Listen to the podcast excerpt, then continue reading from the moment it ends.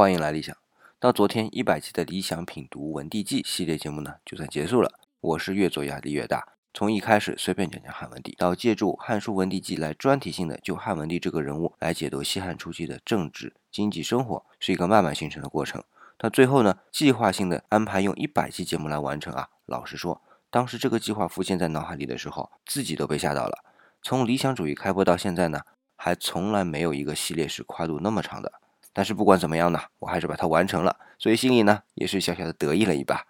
那至于还有一些关于文帝朝的承前启后的思考啊，我也大概有了脉络，正在准备。我想呢，也会在以后的节目中啊和大家交流。